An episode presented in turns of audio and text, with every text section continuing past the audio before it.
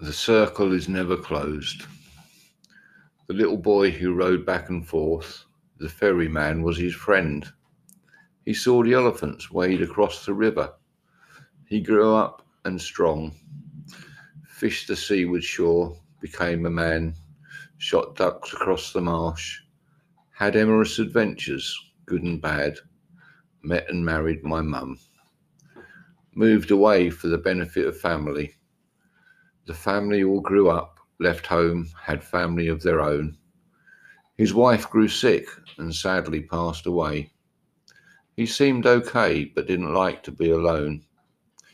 His social ability stopped him from being lonely until the day his illness became too much. His once strong body couldn't take any more. We gathered at the place where he started. Now his ashes flow in and out with the tide.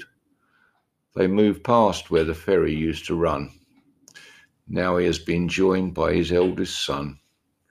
The footsteps we leave get worn away, but our descendants are always moving forward. The circle is never closed.